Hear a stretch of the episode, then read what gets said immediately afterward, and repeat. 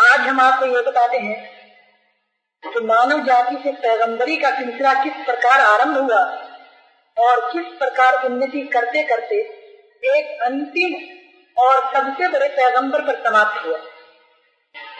आपने सुना होगा कि ईश्वर ने सबसे पहले एक मनुष्य को पैदा किया। फिर उसी मनुष्य से उसका जोड़ा पैदा किया और उस जोड़े की नस्ल चलाई, जो अंग्रित शताब्दियों में फैलते फैलते संपूर्ण भूतल पर छा गई, पूरे ज़मीन पर छा गई। संसार में जितने भी मनुष्य भी पैदा हुए हैं, वे सब उसी एक जोड़े की संतान है। समस्त जातियों के धार्मिक और ऐतिहासिक उल्लेख इससे सहमत है कि मानव जाति का आरंभ एक ही मनुष्य हुआ है। विज्ञान की खोजों से भी यह सिद्ध नहीं हुआ। कि भूमंडल के विभिन्न भागों में अलग अलग मनुष्य बनाए गए थे। बल्कि विज्ञान के अधिकतर विशेषज्ञों का भी यही अनुमान है कि पहले एक ही मनुष्य पैदा हुआ और मनुष्य की वर्तमान नस्ल जहाँ कहीं पाई जाती है, उसी एक व्यक्ति की संतान है। इस्लाम में इस पहले पहले मनुष्य को आदम कहते हैं। उसी से आदमी शब्द की उत्पत्ति हुई। जो मानव का समानार्थक है। ईश्वर ने सबसे पहला पैगंबर हज़रत आदम को बनाया और ये हुक्म दिया कि वह अपनी संतान को इस्लाम की शिक्षा दें। अर्थात उनको यह बताए कि तुम्हारा संपूर्ण संसार का ईश्वर एक है। उसी की तुम इबादत की प्रार्थना करो। उसी के आगे सर झुकाओ। उसी की सहायता के लिए उपासना करो। और उसी की इच्छा अनुसार संसार में भलाई और न्याय के साथ जीवन करो। अगर तुम ऐसा करोगे तो तुम्हें अच्छा पुरस्कार मिलेगा। और अगर उसकी आज्ञा पालन में कमी करोगे, उससे मुँह मोड़ोगे तो बुरी सजा पाओगे। हज़रत आदम की संतान में जो लोग अच्छे थे, वो अपने पिता के बताए हुए सीधे मार्ग के ऊपर चलते रहे। परंतु उन्होंने कुछ बुरे लोग भी पैदा हुए। उन्होंने उसे छोड़ दिया। किसी ने दरख्तों और पशुओं और नदियों की इबादत शुरू कर दी। उन सारी चीज़ों की उपासना आरंभ कर दी। किसी ने पहाड़ों को पूजना शुरू किया।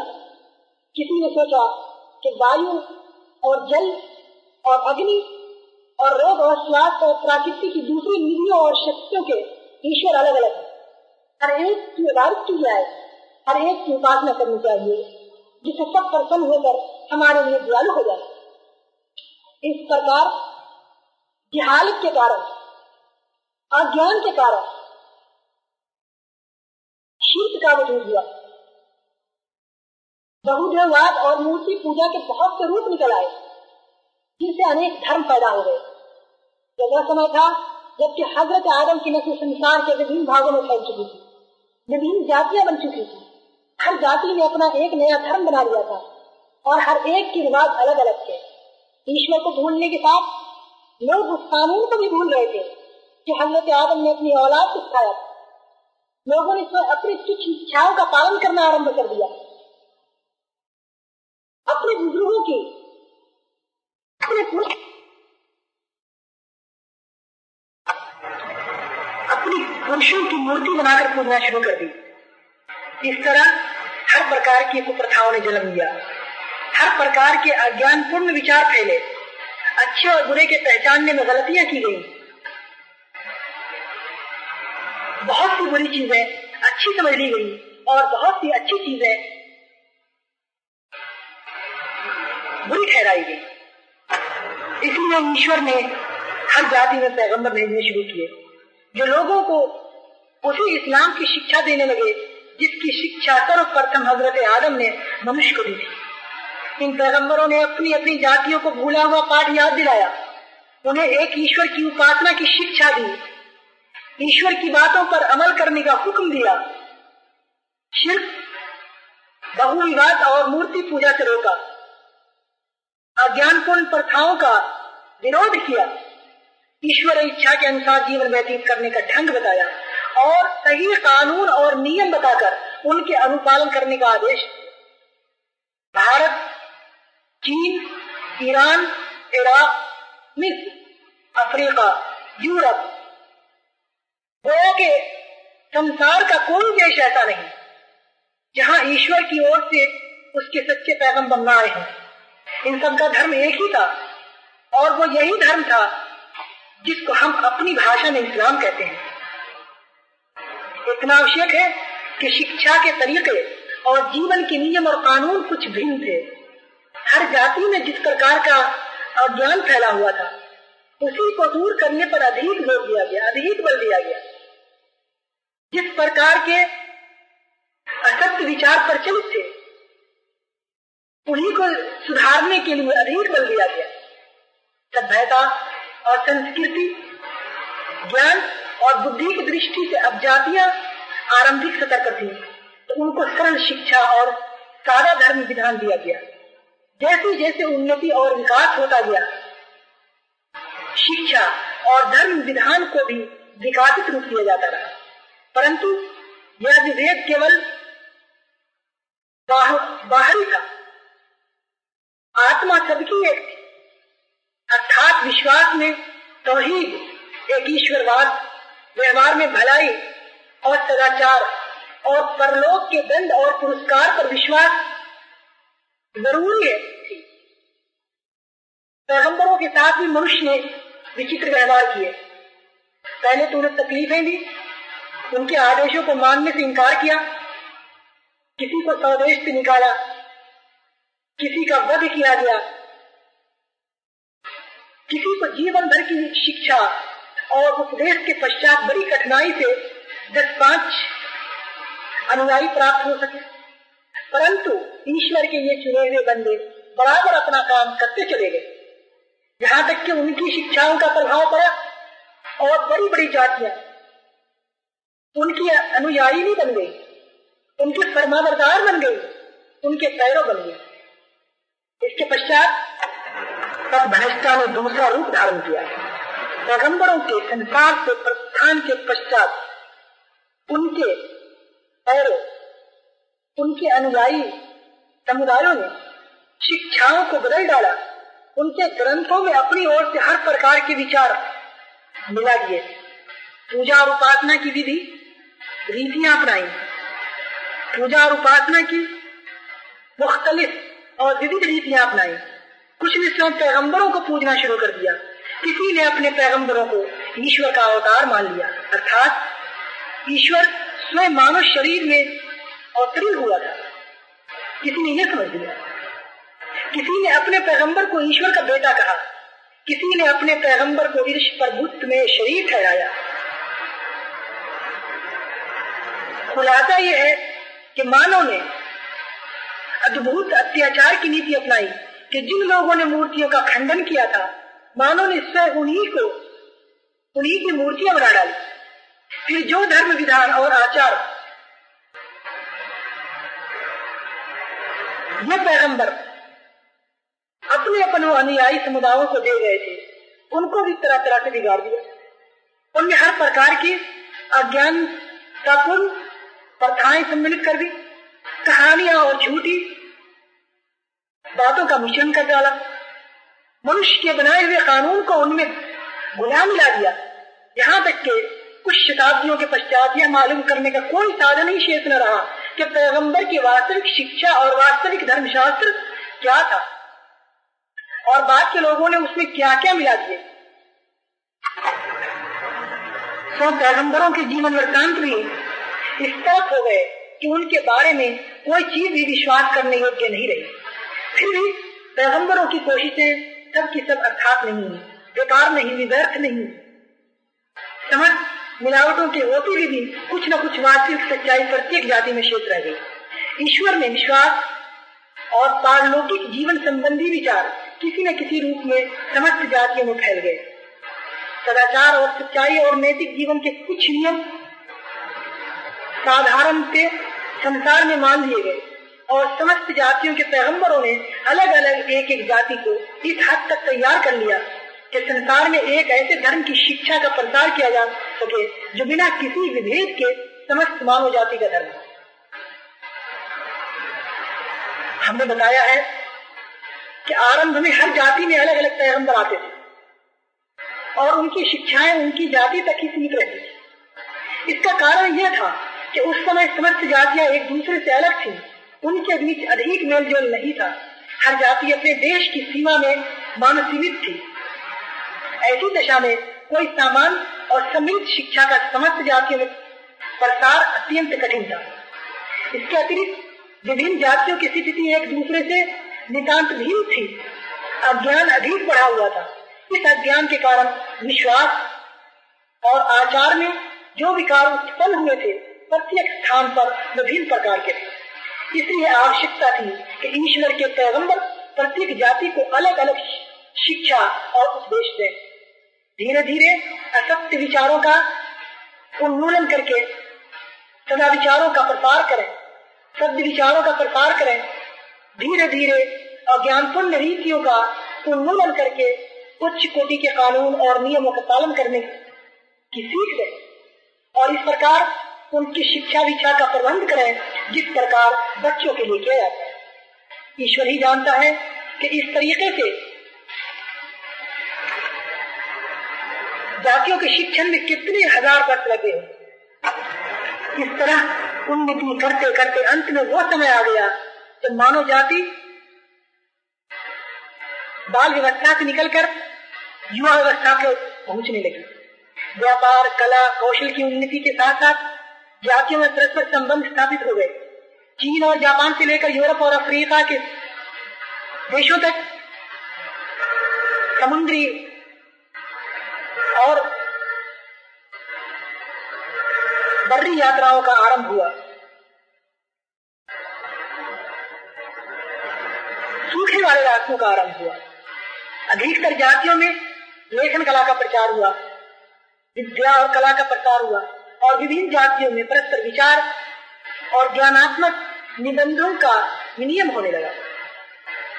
बड़े बड़े विजेता पैदा हुए और उन्होंने बड़े बड़े राज्यों की स्थापना करके कई कई देशों और कई कई जातियों को एक राजनीतिक व्यवस्था से जोड़ इस प्रकार वह दूरी जो पहले मानवीय जातियों के बीच पाई जाती थी धीरे धीरे कम होती गई और यह संभव हो गया कि इस्लाम की एक ही शिक्षा और एक धर्म विधान संपूर्ण संसार के लिए दिया जाए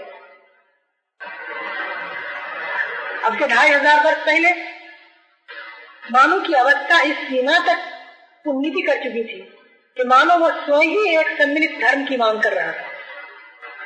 बुद्ध मत अगरचे कोई पूर्ण धर्म नहीं था और उसमें केवल कुछ नैतिक नियम ही थे। परंतु भारत से निकलकर वह एक और जापान और मंगोलिया तक तो दूसरी ओर अफ़गानिस्तान और बुखारा तक फैल गया और उसका प्रचार करने वाले दूर दूर देशों तक जा पहुँचे। उसके कुछ ही शताब्दियों के पश्चात ईसाई धर्म पैदा हुआ। अगरचे हज़रत ईसा इस्लाम यानी उन पर ईश्वर की अपार कृपा हो, इस्लाम की शिक्षा लेकर आए थे। परंतु उनके पीछे ईसाइयत क्रिश्चियनिटी के नाम से एक दोषयुक्त एवं अपूर्ण धर्म गढ़ लिया गया। और ईसाइयों ने इस धर्म को अफ्रीका और यूरोप के दूरवर्ती देशों में फैला दिया। ये घटना बता रही है कि उस समय संसार एक सामान मानवीय धर्म की मांग कर रहा था। और इसके लिए यहाँ तक तैयार हो गया था कि जब उसे कोई पूर्ण और सत्य धर्म न मिला तो उसने कच्चे और अपूर्ण धर्मों को ही मानवीय जातियों में फैलाना आरंभ कर दिया।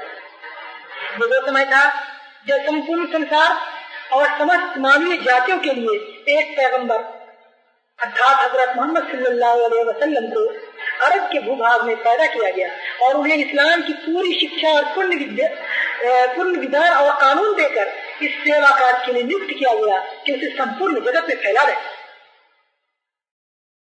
संसार का भूगोल उठाकर आप देख लीजिए। आप एक दृष्टि में यह अनुभव कर लेंगे कि संपूर्ण संसार के पैगम्बरी के लिए भूतल पर अरब से अधिक उपयुक्त स्थान और कोई नहीं हो सकता। यह देश एशिया और अफ्रीका के ठीक मध्य में स्थित है और यूरोप भी यहाँ से अत्यंत समीप है।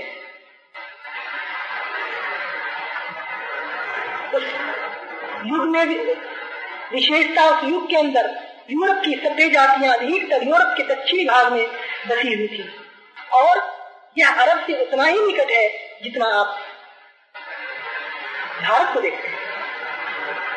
फिर उसी का इतिहास पढ़िए। आपको मालूम होगा कि इस पैगंबरी के लिए उस युग में अरब जाति से अधिक योग्य कोई जाति न थी। दूसरी बड़ी बड़ी जातियाँ अपना ज़ोर दिखाकर मानव बेदल हो चुकी थी और अरब जाति ताजतन थी। सामाजिक उन्नति से दूसरी जातियों का स्वभाव अत्यंत खराब हो चुका था।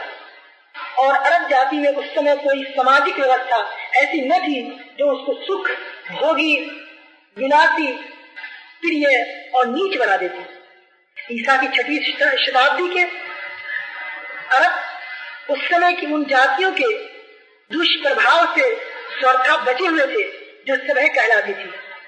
उनमें वे सभी मानवीय गुण पाए जाते थे जो एक ऐसी जाति में हो सकते हैं। जिसके दोषयुक्त सभ्यता की हवा न जिसको दोषयुक्त सभ्यता की हवा न लगी। वे वीर थे लीडर थे, दानशील और उदार थे। अपने प्रण पर दृढ़ता पूर्वक जमे रहने वाले थे। स्वतंत्र विचार रखने वाले और स्वतंत्रता प्रिय थे। किसी जाति के दास न थे। अपनी प्रतिष्ठा के लिए प्राण निछावर कर देना उनके नज़दीक सरल था। अत्यंत सरल जीवन व्यतीत करने वाले थे और भोग विलास से उनका कोई संपर्क न था। इसमें संदेह नहीं कि उन्हें बहुत सी बुराइयाँ भी थी। लेकिन ये बुराइयाँ इस प्रकार की थी या इस कारण थी कि ढाई हज़ार वर्ष से उनके यहाँ कोई पैगंबर नहीं आया। न ऐसा कोई नेता पैदा हुआ था जो उनके नैतिक जीवन को सुधारता और उन्हें सभ्यता की सीख देता। शताब्दियों तक स्थल में स्वतंत्र जीवन व्यतीत करने के कारण उनमें अज्ञान फैल गया था। और वे अपने अज्ञान में इतने दृढ़ थे कि उनको मनुष्य बनाना किसी साधारण व्यक्ति का काम नहीं था। परंतु इसके साथ उनमें यह योग्यता अवश्य पाई जाती थी कि यदि कोई असाधारण शक्ति का मनुष्य उनका सुधार कर दे और उसकी शिक्षा के फलस्वरूप वो किसी उच्च उद्देश्य को लेकर खड़े हो तो दुनिया को बदल कर रख देंगे। विश्व संदेशता की शिक्षा को फैलाने के लिए ऐसे ही युवा और शक्तिशाली लोगों की आवश्यकता थी इसके बाद अरबी भाषा को देखिए। आप जब इस भाषा को पढ़ेंगे और उसके साहित्य का अध्ययन करेंगे तो आपको मालूम होगा कि उच्च विचारों को व्यक्त करने के लिए और ईश्वरीय ज्ञान को अत्यंत सूक्ष्म बातों के वर्णन के लिए और हृदय को प्रभावित करने के लिए उससे अधिक उपयुक्त कोई भाषा नहीं है। इस भाषा के संक्षिप्त वाक्यों में बड़े बड़े विषयों की विभक्ति हो जाती है। और फिर उसमें ऐसा बल होता है कि हिस्सों में बाण और नष्टर की भांति अपना काम करता है। ऐसा मधुर होता है कि कानों में रस घोलता हुआ महसूस होता है। ऐसी संगीत होती है कि मनुष्य मुग्ध होकर छूटने लगता है। तो आन जैसे ग्रंथ के लिए ऐसी भाषा की आवश्यकता थी। इसलिए ईश्वर की यह बड़ी ही। तत्व दृष्टता थी, कि उसने संपूर्ण संसार की पैगंबरी के लिए अरब देश को चुना। आइए, अब हम ये देखते हैं कि जिस महान व्यक्ति को इस काम के लिए चुना गया, पसंद किया गया, वो कैसा व्यक्ति था? हम देखते हैं कि हज़रत मोहम्मद सल्लल्लाहु अलैहि वसल्लम की नबूवत के फरमान क्या है? थोड़ी देर के लिए शरीर की आँखें बंद करके कल्पना की आँखें खोल लीजिए और एक हज़ार चार सौ वर्ष पीछे के संसार को देखिए। यह कैसा संसार था? मनुष्य और मनुष्य के बीच विचार के साधन कितने कम थे? देशों और जातियों के बीच संबंध के साधन कितने सीमित थे? मनुष्य की जानकारी कितनी कम थी? उसके विचार कितने संकीर्ण थे? उस पर भ्रम और असभ्यता कितनी छाई हुई थी? और ज्ञान के अंधेरे में उनका प्रकाश कितना धुंधला था? और उस अंधेरे को झकेल झकेल कर कितनी कठिनाइयों के साथ फैलना था? संसार में न तार था, न टेलीफोन था, न रेडियो था, न रेल और वायुयान थे, न प्रेस थे और न प्रकाश, और न प्रकाशन ग्रह न स्कूल और कॉलेजों की अधिकता थी, न समाचार पत्र और पत्रिकाएँ प्रकाशित होती थी, न पुस्तकें अधिक लिखी जाती थी, न अधिक उनका प्रकाशन होता था। उस समय के एक विद्वान व्यक्ति की जानकारी भी कुछ पहलुओं से आधुनिक युग के आधुनिक युग के एक साधारण व्यक्ति की अपेक्षा कम थी। उस समय की ऊँची सोसाइटी के व्यक्ति में भी आधुनिक युग के एक मजदूर की अपेक्षा कम बना सवार था। उस समय का एक उदार विचार रखने वाला व्यक्ति भी आज के अनुदार व्यक्ति से भी अधिक अनुदार था। जो बातें आज हर एक को मालूम है उस समय बरसों के परिश्रम खोज और छानबीन के पश्चात भी कठिनता से मालूम हो सकती थी। जो जानकारियाँ आज प्रकाश की, की तरह वातावरण में फैली हुई है और बच्चे को होश संभालते ही प्राप्त हो जाती है। उनके लिए उस समय सैकड़ों मील की यात्राएँ की जाती थी और जीवन उनकी खोज में समाप्त हो जाती थी जिन बातों को आज अंधविश्वास और प्रलाप समझा जाता है, वो उस समय की सच्चाइयाँ थी, जिन कार्यों को आज अशिष्ट और बर्बरता पूर्ण कहा जाता है। वो उस समय के साधारण नित्य कार्य थे जिन रीतियों से आज मनुष्य का हृदय खिन्ना करता है। वो उस समय की नैतिकता में केवल उचित ही नहीं समझी जाती थी, बल्कि कोई व्यक्ति ये सोच भी नहीं सकता था कि उनके विरुद्ध भी कोई तरीका हो सकता है। मनुष्य की विलक्षण इतनी बड़ी हुई थी कि वह किसी चीज़ में उस समय तक कोई सच्चाई, कोई महानता, कोई पवित्रता मान ही नहीं सकता था, जब तक कि वो अप्राकृतिक और अलौकिक न हो, असंभाविक न हो। असाधारण न हो। यहाँ तक कि मनुष्य स्वयं अपने आप को इतना हीन समझता था कि किसी मनुष्य का ईश्वर तक पहुँचा हुआ होना और ईश्वर तक किसी पहुँचे हुए व्यक्ति का मनुष्य होना, उसकी कल्पना से बाहर की चीज़ समझी जाती थी। इस अंधकार में युग में धरती का एक कोना ऐसा भी था जहाँ अंधकार का प्रभुत्व और भी अधिक बढ़ा हुआ था। जो देश उस समय की सभ्यता की कसौटी के अनुसार सभ्य थे उनके बीच अरब देश सबसे अलग थलग पड़ा हुआ था। उसके पड़ोस में ईरान, रूस और मिस्र देश वगैरह थे।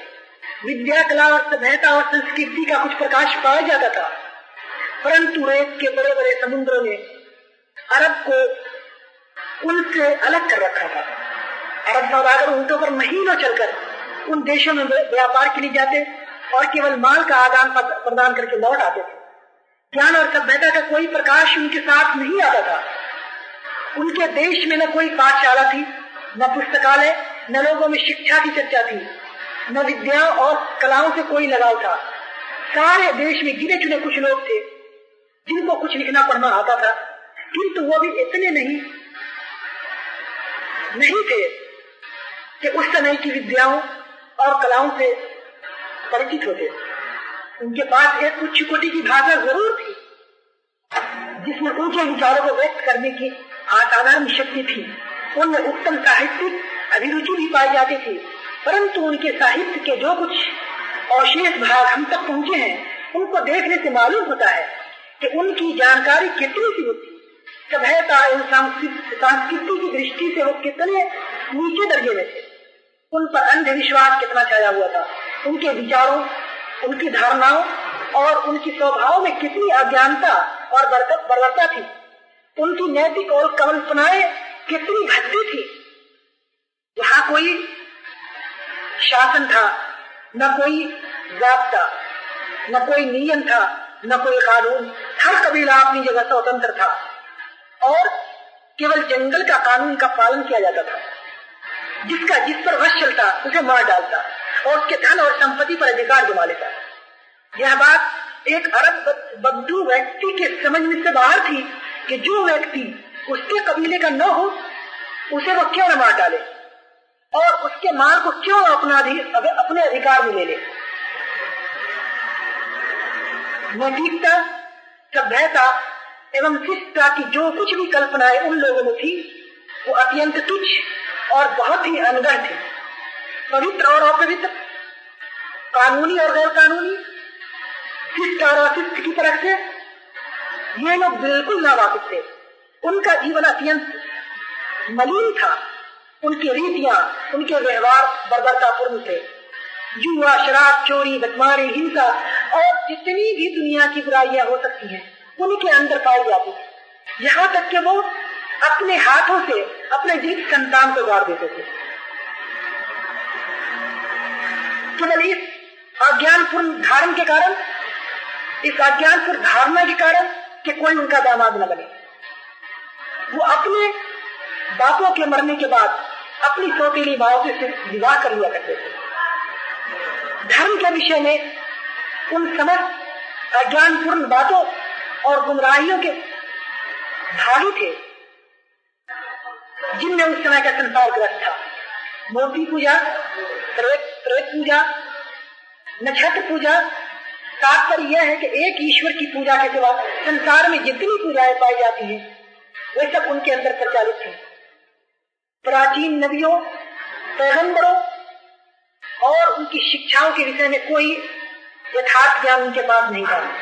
वो इतना अवश्य जानते थे कि इब्राहिम और इस्माइल उनके बाप हैं, परंतु ये नहीं जानते थे कि इन दोनों माँ बेटे का धर्म क्या था और वो किसकी पूजा करते थे। आग और समूद की कथाएँ भी उनके अंदर प्रचलन थी, प्रसिद्ध थी, परंतु उनकी जो कथाएँ अरब के इतिहासकारों ने लिखी है उनको पढ़ जाइए। कहीं आपको सालेम और हूद की शिक्षाओं की चिन्ह नहीं मिलेगी उनको यहूदी और ईसाइयों के माध्यम से इसराइली रिवायात, इसराइली कहानियाँ पहुँची थी, परंतु वो जैसी कुछ थी। उनका अनुमान करने के लिए केवल एक निगाह उन इसराइली परंपरागत कथाओं पर डाल लीजिए तो मालूम हो जाएगा कि किस तरह की कहानियाँ उनके अंदर फैली हुई थी। ऐसे समय में और ऐसे देश में एक व्यक्ति जन्म लेता है। बचपन ही में माता पिता और दादा का सारा उसके सर से उठ जाता है। इसलिए इस गई गुजरी अवस्था में एक अरब बच्चे को जो थोड़ी बहुत शिक्षा विक्षा मिल सकती थी, वो भी मुझे नहीं मिली। और संभाला तो मनुष्य स्थलवासी लड़कों के साथ बकरियाँ चराने लग गए जवान हुए तो सौदागरी में लग गए। उठना, बैठना, मिलना, जुलना, सब कुछ उन्हीं अरबों के साथ है, जिनका हाल अभी आपने सुना है। शिक्षा का नाम तक नहीं, यहाँ तक कि पढ़ना, लिखना तक नहीं आता। किसी विद्वान की संगत भी प्राप्त नहीं हुई, क्योंकि विद्वान का अस्तित्व उस समय सारे अरब में कहीं नहीं था। उसे अरब से बाहर कदम निकालने के कुछ अवसर अवश्य प्राप्त हुए। परंतु यह यात्रा केवल सीरिया प्रदेश तक और यह यात्रा वैसी ही व्यापारिक यात्रा थी जैसे उस समय अरब के व्यापारिक काफले किया करते थे। मान लीजिए कि जब उन यात्राओं के बीच में उसने विद्या और सभ्यता के कुछ चिन्हों का निरीक्षण किया और कुछ विद्वानों से मिलने का अवसर भी प्राप्त हुआ तो स्पष्ट है कि ऐसे यत्र निरीक्षण और ऐसी सामयिक मुलाकातों से किसी मनुष्य के चरित्र का निर्माण नहीं हो जाता। इनका प्रभाव किसी व्यक्ति पर इतना प्रबल नहीं हो सकता कि वह अपने वातावरण से स्वतंत्र सर्वथा और इतना उच्च हो जाए कि उसमें और उसके वातावरण में कोई संपर्क ही न रहे। इनसे ऐसा ज्ञान प्राप्त होना संभव ही नहीं जो एक अशिक्षित अरब बद्दू को एक देश का नहीं, संपूर्ण संसार का और एक युग का नहीं, समस्त युगों का नेता बना दे। यदि किसी अंश में उसने बाहर के लोगों से ज्ञान लाभ प्राप्त भी किया हो तो जो जानकारियाँ उस समय संसार के अंदर किसी को प्राप्त न थी, धर्म, नैतिकता, सभ्यता, संस्कृति, नागरिकता की जो कल्पनाएँ और जो सिद्धांत उस समय संसार में कहीं थे ही नहीं, मानव चरित्र के जो आदर्श उस समय कहीं पाए ही नहीं जाते थे, उन्हें प्राप्त करने का कोई साधन ही नहीं हो सकता था। केवल अरब का नहीं, संपूर्ण संसार की दशा को दृष्टि में रखिए और देखिए, यह व्यक्ति जिन लोगों में पैदा हुआ, जिनने बचपन गुजारा, जिनके साथ पलकर युवावस्था के अंदर पहुँचा, जिनसे उसका मेल जोल रहा, जिन, जिनसे उसके मामले रहे, आरंभ ही से स्वभाव में, आचरण में, वह उन सबसे भिन्न दिखाई देता है। वो कभी आरंभ ही से स्वभाव में, आचरण में, वह उन सबसे भिन्न दिखाई देता है। वो कभी झूठ नहीं बोला।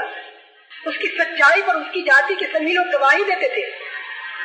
उसके किसी बुरे से बुरे शत्रु ने भी कभी उसके ऊपर यह दोष नहीं लगाया कि वह अमुक अवसर पर झूठ बोला था। वह किसी के साथ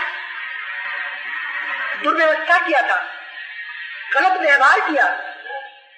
किसी ने उसके मुँह से गालियाँ कोई गंदी बात नहीं थी वह लोगों से हर प्रकार के व्यवहार करता है। परंतु कभी किसी से कड़वी बात और तू तू मैंने की नौबत नहीं आई उनकी बोली में कटुता और कठोरता की जगह मिठास, और वो भी ऐसी कि जो उससे मिलता है, उसी का होकर रह जाता है। वो किसी से दुर्व्यवहार नहीं करता, किसी का हक नहीं मारता। बरसों सौदागरी करने पर भी किसी का एक पैसा भी गैर कानूनी तौर से नहीं लेता। जिन लोगों से उसके मामले पेश आते हैं वह सब उसकी से हर ओर घिरा हुआ दिखाई देता है। वो अज्ञान, दुर्व्यवस्था, शिल्प, बहुदेववाद के उस भयानक समुद्र से निकल जाना चाहता है, जो उसे घिरे हुए उस वातावरण में कोई चीज़ भी उसको अपनी प्राकृति के अनुकूल दिखाई नहीं पड़ती। वह सबसे अलग अलग अलग थलग होकर आबादी से दूर पहाड़ों की संगति में जा जाकर बैठने लगता है। एकांत और शांतिपूर्ण वातावरण में कई कई दिन व्यतीत करने लगता है। रोज़े रखकर वो अपनी आत्मा और अपने मन, अपनी मस्तिष्क को और अधिक पवित्र और स्वच्छ करता है। सोचता है, विचार करता है, कोई ऐसा प्रकाश ढूंढता है जिससे वो इस चारों ओर फैली हुई अंधकार को दूर कर सके। ऐसी शक्ति प्राप्त करना चाहता है। जिससे इस बिगड़ी हुई दुनिया को तोड़ फोड़ कर रख दे और उसको फिर से संवार दे। अचानक इस स्थिति में एक महान परिवर्तन होता है। दाता उसके हृदय में वो प्रकाश आ जाता है जो पहले से उसके अंदर नहीं था। अचानक उसके भीतर वो भक्ति भर जाती है, जिससे वो इस समय तक वाकिफ नहीं था। वो गुफा के एकांत से निकल आता है, अपनी जाति वालों के पास आता है। उनसे कहता है कि ये मूर्तियाँ जिनके आगे तुम झुकते हो ये सब बेकार चीज़ें इन्हें छोड़ दो। कोई मनुष्य, कोई तरह कोई पत्थर, कोई आत्मा और कोई नक्षत्र, इस योग्य नहीं है कि तुम उसके आगे अपना सर झुकाओ और उसकी बंदगी और पूजा करो। उसकी आज्ञा पालन और उसके आदेशों का अनुवर्तन करो। ये ज़मीन, ये चाँद, ये सूर्य, ये नक्षत्र और ये ज़मीन और आसमान की सारी चीज़ें एक ईश्वर की बनाई हुई है। वही तुम्हारा और इन सब का पैदा करने वाला है। वही रोजी देने वाला है, वही मारने और गिलाने वाला है, वही तुम्हारी मुसीबतों में काम आने वाला है। सबको छोड़कर उसी की बंदगी करो सबको छोड़कर उसी का हुक्म मानो और उसी के आगे अपना सर झुकाओ। ये चोरी, ये लूटमार, ये हत्या, ये रक्तपात, ये अन्याय और अत्याचार, ये कुकर्म जो तुम करते हो, सब पाप है। इन्हें छोड़ दो। ईश्वर को ये प्रिय नहीं है। सच बोलो न्याय करो, न किसी की जान लो, न किसी का माल छीनो, जो कुछ लो, हक के साथ लो, जो कुछ दो, हक के साथ दो। तुम सब मनुष्य हो। मनुष्य और मनुष्य सब बराबर है। न कोई नीच है, न कोई ऊंच। कोई सम्मान का पदक लेकर दुनिया में नहीं आया। बड़ाई और श्रेष्ठता वंश और खानदान में नहीं। केवल ईश्वर पूजा और सदाचार और पवित्रता के अंदर है। जो ईश्वर से डरता है नेक और शुद्ध है, वही उत्तम श्रेणी का मनुष्य और जिसके अंदर ये बातें नहीं, वो कुछ नहीं। मरने के बाद तुम सब अपने ईश्वर के पास जाओगे। तुमसे प्रत्येक व्यक्ति हर शब्द अपने कर्मों के लिए ईश्वर के सामने उत्तरदायी है। उस ईश्वर के सामने जो सब कुछ देखता और जानता है, तुम कोई चीज़ उससे नहीं छिपा सकते। तुम्हारे जीवन का कर्म पत्र उसके सामने बिना किसी कमी पेशी के पेश होगा और उसी कर्म पत्र के अनुसार वह तुम्हारे परिणाम का निर्णय करेगा। उस सच्चे न्यायी के यहाँ न कोई सिफारिश चलेगी, न रिश्वत चलेगी, न किसी का वंश पूछा जाएगा, न खानदान पूछा जाएगा। वहाँ केवल निवान और सत्य कर्म की पूछो। जिसके पास यह सामग्री होगी, वह जन्नत में प्रवेश पाएगा और जिसके पास इनमें से कुछ भी नहीं होगा, वो विफल होकर नर के अंदर डाला जाएगा ये था वो संदेश जिसे लेकर वो गुफा से निकला। ज्ञानहीन जाति वाले उसके शत्रु हो गए। उन्हें गालियाँ देने लगे, पत्थर मारने लगे। एक दिन, दो दिन, तीन दिन नहीं, इकट्ठे तेरह वर्ष तक उसके ऊपर घोर तमत्याचार करने किया।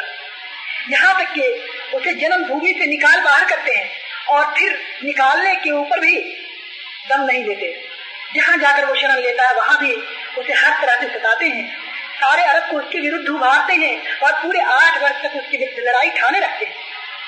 वह इन सब तकलीफों को सहता है, परंतु अपनी बात से नहीं टलता। ये उसकी जाति के लोग शत्रु क्यों हो गए, सोचिए। क्या धन? और? मुल्क का झगड़ा था? क्या खून का कोई दावा था? क्या वह उनसे दुनिया की कोई चीज़ भी मांग रहा था? नहीं। सारी शत्रुता केवल इसलिए थी कि वह एक ईश्वर की बंदगी और शुभ कर्म की शिक्षा क्यों देता है? मूर्ति पूजा और शिव और गलत विचार गलत विचारों का के खिलाफ क्यों प्रचार करता है? पुजारियों और पुरोहितों की पेशवाई पर चोट क्यों लगाता है? सरदारों के सरदारों के पाखंड को क्यों तोड़ता है? मनुष्य और मनुष्य के बीच से ऊंच नीच का भेदभाव क्यों मिटाना चाहता है? गोत्र और खानदान जात पात संबंधी पक्षपात को अज्ञान क्यों ठहराता है? ये सब ये सब क्यों है? सदियों से समाज की जो व्यवस्था चली आ रही थी, शताब्दियों से जो प्रचलन था, उसे क्यों तोड़ना चाहता है? उसकी जाति वाले कहते हैं कि ये बात जो तू कह रहा है, ये सब रीति और जाति संसार के विरुद्ध है, तू उनको छोड़ दे। नहीं तो हम तेरे जीवित रहना दुर्लभ कर देंगे दूभर कर देंगे। अच्छा तो इस वक्त ने ये तकलीफें क्यों उठाई? आप सोचिए। जाति वाले उसे अपना सम्राट बना लेने के लिए तैयार थे। धन के ढेर उसके चरणों में डालने के लिए तैयार थे। शर्त यह थी कि वो अपनी शिक्षा को छोड़ दे। परंतु उसने इन सबको ठुकरा दिया और अपनी शिक्षा के लिए पत्थर खाना और अत्याचार सहना स्वीकार कर लिया। यह आखिर क्यों? क्या लोगों के ईश्ववादी और सदाचारी बन जाने में उसका कोई व्यक्तिगत लाभ था? क्या कोई ऐसा लाभ था जिसके मुकाबले में राज्य और सरदारी एवं धन और सुख के सारे लोग को, सारे लोग का कोई महत्व न था? क्या कोई ऐसा लाभ था जिसके लिए एक मनुष्य कठिन से कठिन शारीरिक और मानसिक यातनाओं में ग्रस्त रहना और पूरे 21 वर्ष तक ग्रस्त रहना भी स्वीकार कर सकता हूँ। विचार कीजिए गौर कीजिए, सोचिए। क्या त्याग और मानव जाति के प्रति सहानुभूति सहानुभूति के इससे भी ऊँचे किसी दर्जे की कल्पना आप कर सकते हैं? कोई व्यक्ति अपने लाभ के लिए नहीं, दूसरे के भले के दूसरे के भले के लिए इस तरह की तकलीफें उठा सकता है। जिनकी भलाई और कल्याण के लिए वह कोशिश करता है। वही उसको पत्थरे मारे। गालियाँ दे, घर से बेघर करे और प्रदेश में भी उसका पीछा न छोड़े। और इन सब बातों पर भी वो उनका भला चाहने से बात नहीं आता। फिर देखिए, क्या कोई झूठा व्यक्ति किसी निर्मल बात के पीछे ऐसी दुखों को सहन कर सकता है? क्या कोई तीर तुक्के लड़ाने वाले व्यक्ति अटकल और अनुमान से कोई बात कहकर उस पर इतना जम सकता है कि मुसीबतों के पहाड़ उसके ऊपर तोड़े जाए, ज़मीन उसके ऊपर तंग कर दी जाए मुसीबतें उसके ऊपर सिलसिलेवार चली जाए, पूरा देश उसके विरुद्ध खड़ा हो। बड़ी बड़ी सनाएँ उसके ऊपर उमड़ कर आए। परंतु वो अपनी बात से सिल भर भी हटने के लिए तैयार ना हो। ये दृढ़ता, ये संकल्प, ये जमा स्वयं साक्षी है कि उसको अपनी सच्चाई के ऊपर विश्वास और पूर्ण विश्वास था। यदि उसके मन में लैश मात्र भी संदेह होता तो वो निरंतर 21 वर्ष तक संकटों और कष्टों के तूफानों के अंदर कभी नहीं ठहरते। या तो उस व्यक्ति के अंदर आई हुई क्रांतिकारी का एक पहलू था दूसरा पहलू उससे भी ज़्यादा आश्चर्य जन, जनक है। चालीस वर्ष की आयु तक वो एक अरब था साधारण अरबों की तरह। इस बीच में किसी ने इस सौदागर को एक भाषण करता। और किसी ने उसको ज्ञानकर्ता के रूप में नहीं देखा।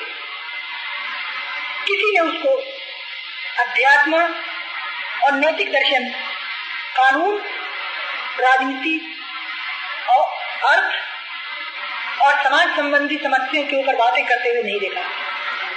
किसी ने उससे ईश्वर, फरिश्तों और आसमानी किताबों और पिछले पैगंबरों, प्राचीन जातियों, कयामत, परलय, परलोक और जीवन मृत्यु के पश्चात नर्क और स्वर्ग के विषय में एक शब्द भी नहीं सुना। उसे पवित्र आचरण, शिष्ट व्यवहार और उत्तम चरित्र तो अवश्य प्राप्त। परंतु चालीस वर्ष की आयु को पहुँचने तक उसमें कोई असाधारण बात नहीं पाई गई, जिससे लोगों को आशा होती हो कि यह व्यक्ति आगे चलकर कुछ बनने वाला है। उस समय तक जानने वाले उसको केवल एक अमीन, अमानतदार शांति प्रिय और अति सज्जन व्यक्ति के रूप में जानते थे किंतु चालीस वर्ष के पश्चात जब वो अपनी गुफा से एक नवीन संदेश लेकर निकला तो उसकी काया ही पलटी हुई थी। अब वो एक आश्चर्यजनक कलाम सुना रहा था, एक बाणी सुना रहा था, जिसको सुनकर सारा अरब आश्चर्य चकित हो गया। उस कलाम के प्रभाव की तीव्रता का ये हाल था, उसके कट्टर वैरी भी उसको सुनते ही डरते थे कि कहीं यही दिल, या कहीं या दिल के अंदर न उतर जाए।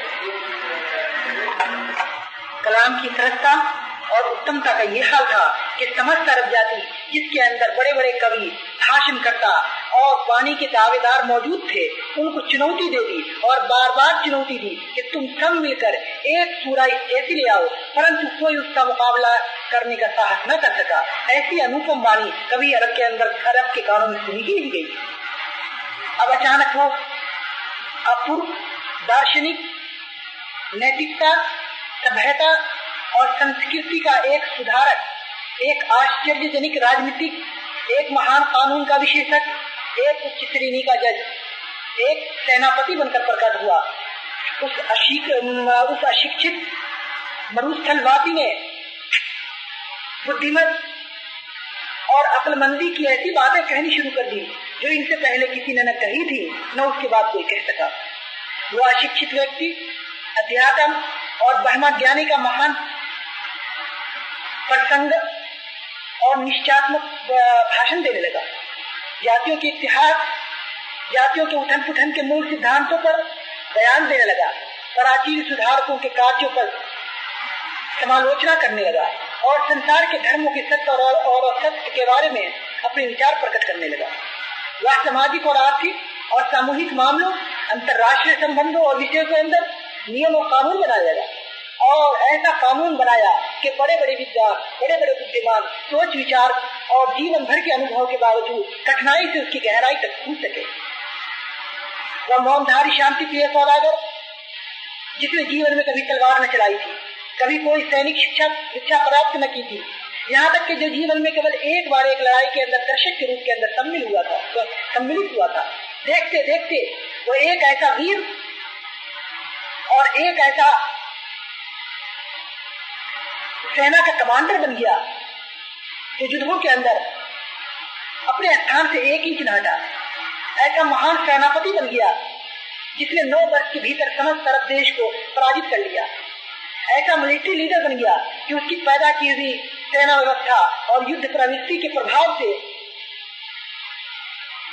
निहत से अरबों ने कुछ ही वर्षों के अंदर संसार के दो महान सैन्य शक्तियों रूम और ईरान को उलट कर यह अलग थलग रहने वाला शांति प्रिय व्यक्ति, जिसमें किसी ने 40 वर्ष तक राजनीतिक रुचि की गंध भी न पाई थी, अचानक इतना बड़ा सुधारक और नीतिज्ञ बनकर प्रकट हुआ कि तेईस वर्ष के अंदर उसने 12 लाख वर्ष मील के अंदर फैले हुए मरुस्थल के असंगठित लड़ाकू अज्ञान उद्दंड, असभ्य और सदा आपस के अंदर लड़ने वाले कबीलों को रेल, रेडियो और प्रेस की सहायता के बिना एक धर्म, एक सभ्यता, एक विधान और एक शासन व्यवस्था के अधीन बना दिया।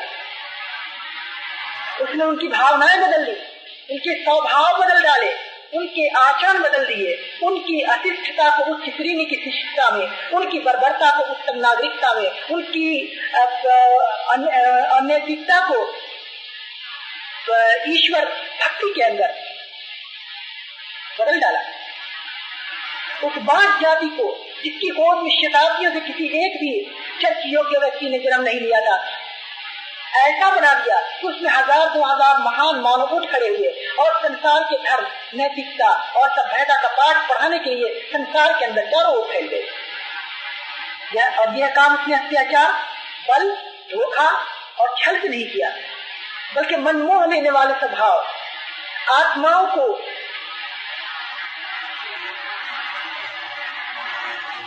कबूल कर लेने वाली से जनता और मस्तिष्कों के ऊपर अधिकार जमा लेने वाली शिक्षा से किया। उसने अपने संभाव से, उसने अपने स्वभाव से शत्रुओं को मित्र बना लिया।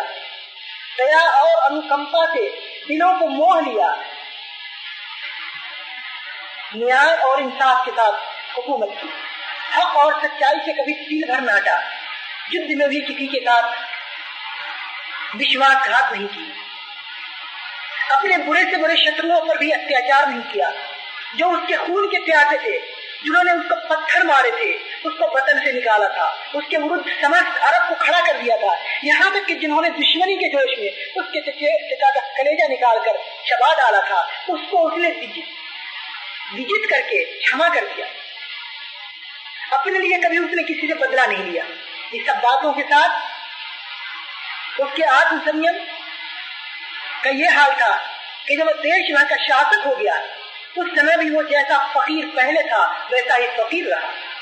फूल के छप्पर में रहता था, चटाई पर सोता था, मोटा झूठा पहनता था, निर्धनों जैसा भोजन करता था उपवास तक कर जाता था रात रात भर अपने ईश्वर की उपासना में खड़ा रहता गरीबों और मुसीबतों के मारों की सेवा करता था।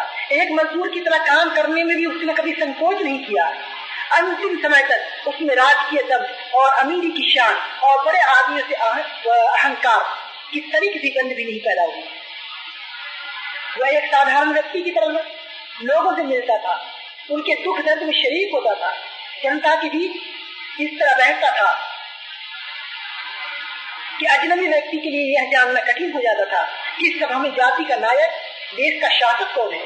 इतना महान व्यक्ति होने पर भी छोटे से छोटे आदमी के साथ ऐसा व्यवहार करता था कि मानव उसी जैसा एक मनुष्य जीवन भर के कठिन परिश्रम और प्रयत्न में उसने अपने लिए कुछ भी न छोड़ा, अपना पूरा सरकार अपने समुदाय को प्रदान कर दिया।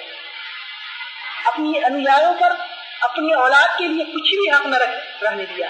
यहाँ तक कि अपनी औलाद को जक़ात लेने के हक से भी वंचित कर दिया। केवल इस वजह से कि कहीं आगे चलकर उसकी औलाद ही को सारी जक़ात लोग देने न लग जाए।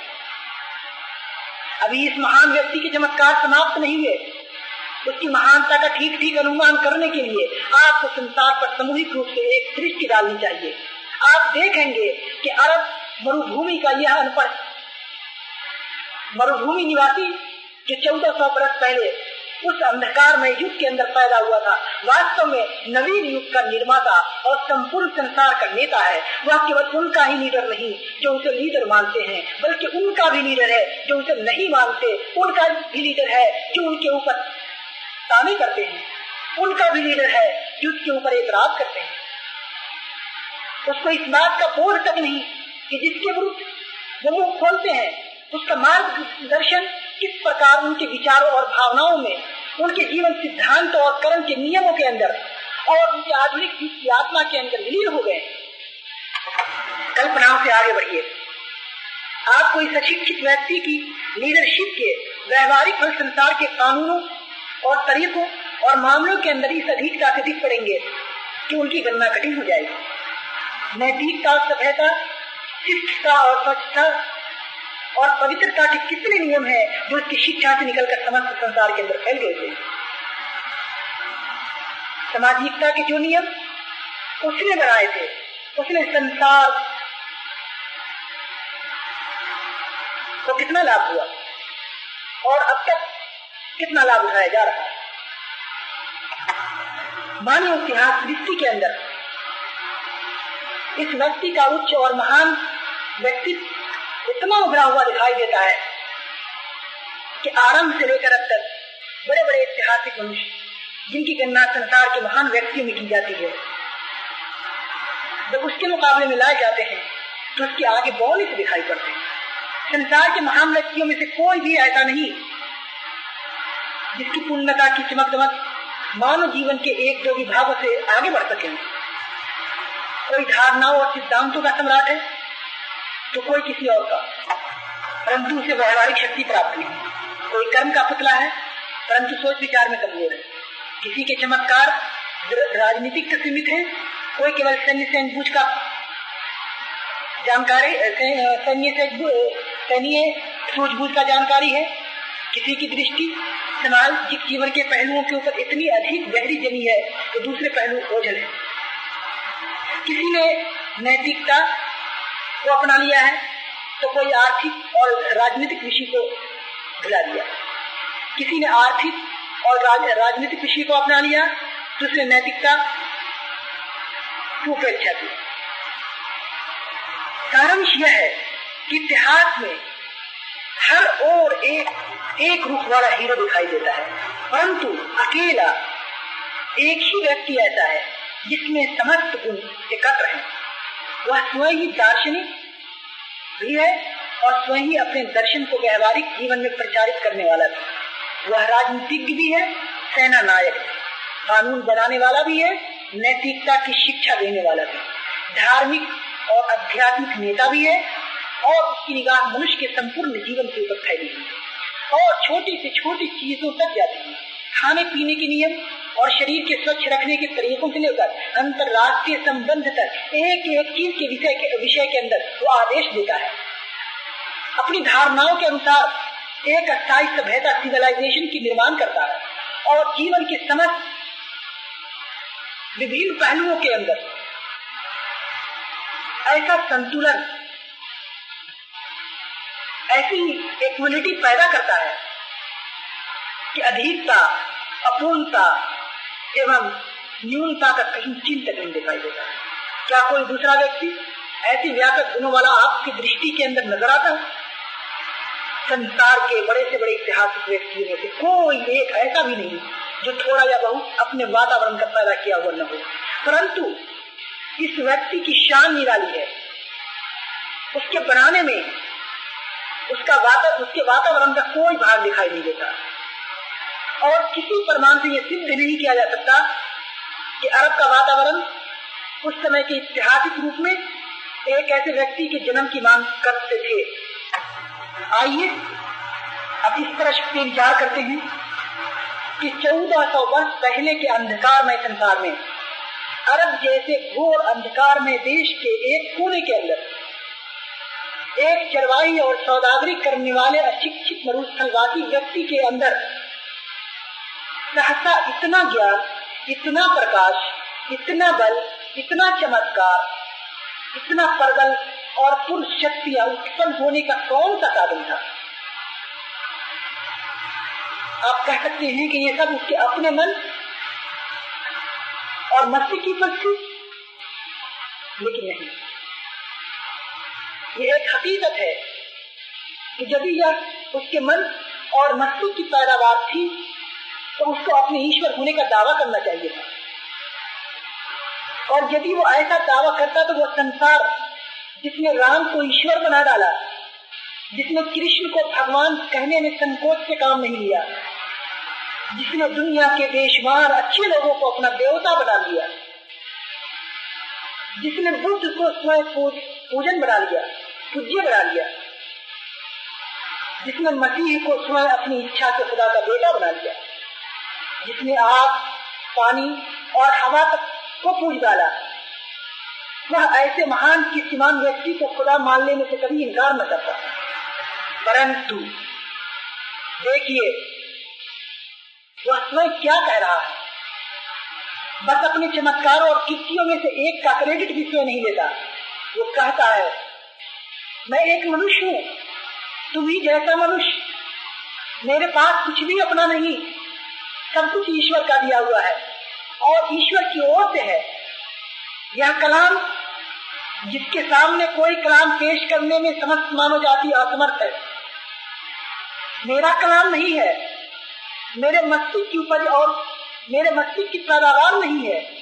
इसका शब्द शब्द ईश्वर की ओर से मेरे पास आया है और इसकी प्रशंसा ईश्वर के लिए ये कार्य जो मैंने किए, ये कानून जो मैंने बनाए ये सिद्धांत जो मैंने तुम्हें सिखाए, इनमें से कोई चीज़ भी मैंने खुद से नहीं करी मैं कुछ भी अपनी योग्यता से पेश करने का सामर्थ्य नहीं रखता। हर हर चीज़ में ईश्वर के मार्गदर्शन डिवाइन गाइडेंस का मोहताज हूँ। उधर से जो संकेत होता है, वही करता हूँ, और वही करता हूँ। कैसी अमानतदारी है? और कैसा सत्य है? झूठा व्यक्ति तो बड़ा बनने के लिए दूसरों की ऐसी बातों को क्रेडिट भी अपने सर ले लेता है। उनके बारे में और उन चीज़ों के बारे में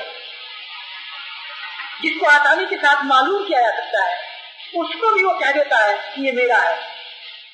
लेकिन यह व्यक्ति उन कीर्तियों का संबंध भी अपने साथ नहीं जोड़ता, जिनको यदि वो अपनी कीर्ति कहता तो कोई उसे छुटा नहीं समझ सकता था। क्योंकि किसी के पास उनके वास्तविकता तक पहुँचने का साधन नहीं सच्चाई का इससे ज़्यादा स्पष्ट प्रमाण और क्या हो सकता है? उस व्यक्ति से अधिक सच्चा कौन होगा, जिसको एक अत्यंत गुप्त साधन द्वारा ऐसे अनुपम चमत्कार प्राप्त हो और वह बिना किसी संकोच के बता दे कि उसे यह चमत्कार कहाँ से प्राप्त हुए? बताइए, किस कारण से हम उसे शिक्षा न कर करें देखिए यह है हमारे नायक संपूर्ण संसार संसार के पैगंबर, हज़रत मोहम्मद मुस्तफ़ा सल्लल्लाहु अलैहि वसल्लम। उनकी पैगंबरी का प्रमाण स्वयं उनकी सच्चाई है। उनके महान कार्य उनका स्वभाव, उनके पवित्र जीवन की घटनाएँ सब इतिहास में सिद्ध हैं। जो व्यक्ति शुद्ध हृदय सत्य क्रियता और न्याय के साथ उनको पढ़ेगा, उसका अंत का उठेगा। कि वह ईश्वर के पैगंबर है।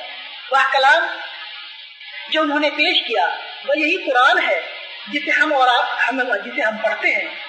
इस अनुपम ग्रंथ को जो व्यक्ति विस्फुले दिल से पढ़ेगा, उसे मानना पड़ेगा कि यह ग्रंथ अवश्य ईश्वरीय ग्रंथ है। कोई मनुष्य ऐसे ग्रंथ की रचना नहीं कर सकता। अब आपको जानना चाहिए कि इस समय इस्लाम का सीधा सच्चा मार्ग मालूम करने का कोई साधन, हज़रत मोहम्मद सल्लल्लाहु अलैहि वसल्लम की शिक्षा और कुरान मजीद के सिवा नहीं है। मोहम्मद वसल्लम समस्त मानव जाति के पैगंबर हैं। उन पर पैगंबरी का सिलसिला समाप्त कर दिया गया है। ईश्वर मनुष्य के मार्ग दर्शन का जितना प्रबंध करना चाहता था, वह उसने अपने अंतिम पैगंबर के द्वार कर दिए। अब जो व्यक्ति सत्य का इच्छुक हो और ईश्वर का फरमाबरदार हो, उसका आज्ञाकारी हो, मुस्लिम हो, मुस्लिम बंदा बनना चाहता हो उसके लिए ज़रूरी है कि ईश्वर के इस आखिरी पैगंबर के ऊपर ईमान लाए। जो कुछ शिक्षा उन्होंने दी है, उसको माने और जो तरीका उन्होंने बताए हैं, उसके ऊपर चले। हम आपको बताते हैं कि पैगंबरी के समाप्त होने के प्रमाण क्या है। अभी अभी हमने आपको बताया है कि पैगंबरी की वास्तविकता क्या है। उसको समझने और उस पर विचार करने से आपको स्वयं मालूम हो जाएगा कि पैगंबर प्रतिदिन पैदा नहीं होते। न ये आवश्यक है कि प्रत्येक जाति के लिए हर समय एक पैगंबर हो। पैगंबर का जीवन वास्तव में उसकी शिक्षा और मार्गदर्शन का जीवन है। जब तक उसकी शिक्षा और मार्गदर्शन जीवित है, उस समय तक मानो वह स्वयं जीवित है। पिछले पैगंबर इस हैसियत से जीवित नहीं क्योंकि जो शिक्षा उन्होंने दी थी, दुनिया ने उसको बदल डाला। जो ग्रंथ वे लाए थे, उनमें से एक भी आज अपने वास्तविक और मूल रूप में उपलब्ध नहीं है। स्वयं उसके मानने वाले भी यह दावा नहीं कर सकते कि हमारे पास, हमारे पैगंबरों के दिए हुए मूल ग्रंथ मौजूद हैं। उन्होंने अपने पैगंबरों के जीवन चरित्र को भी बदल दिया। पिछले पैगंबरों में से एक की भी सही और प्रमाणित जीवन चर्चा आज कहीं नहीं मिलती है। यह भी विश्वास पूर्वक नहीं कहा जा सकता कि वह किस युग में पैदा हुए, कहाँ पैदा हुए, क्या काम उन्होंने किए, किस प्रकार जीवन व्यतीत उन्होंने किया। किन बातों की शिक्षा दी और किन बातों से रोका। यही उनका मरण है। इस हैसियत से वह जीवित नहीं, परंतु मोहम्मद सल्लल्लाहु अलैहि वसल्लम जीवित है, क्योंकि उनकी शिक्षा और मार्गदर्शन जीवित है। जो कुरान उन्होंने दिया था वह अपने मूल शब्दों के अंदर मौजूद है। उसका एक अक्षर, एक बिंदु, एक मात्रा का भी अंतर नहीं हुआ है। उनकी जीवन चर्चा, उनके वचन, उनके कार्य सबके सब सुरक्षित है और चौदह सौ बरस से अधिक समय बीत जाने के पश्चात भी इतिहास में उनका चित्र ऐसा स्पष्ट दिखाई देता है कि मानो हम स्वयं अपने हम स्वयं आपको देख रहे हैं। संसार के किसी व्यक्ति का जीवन भी उतना सुरक्षित नहीं है जितना आप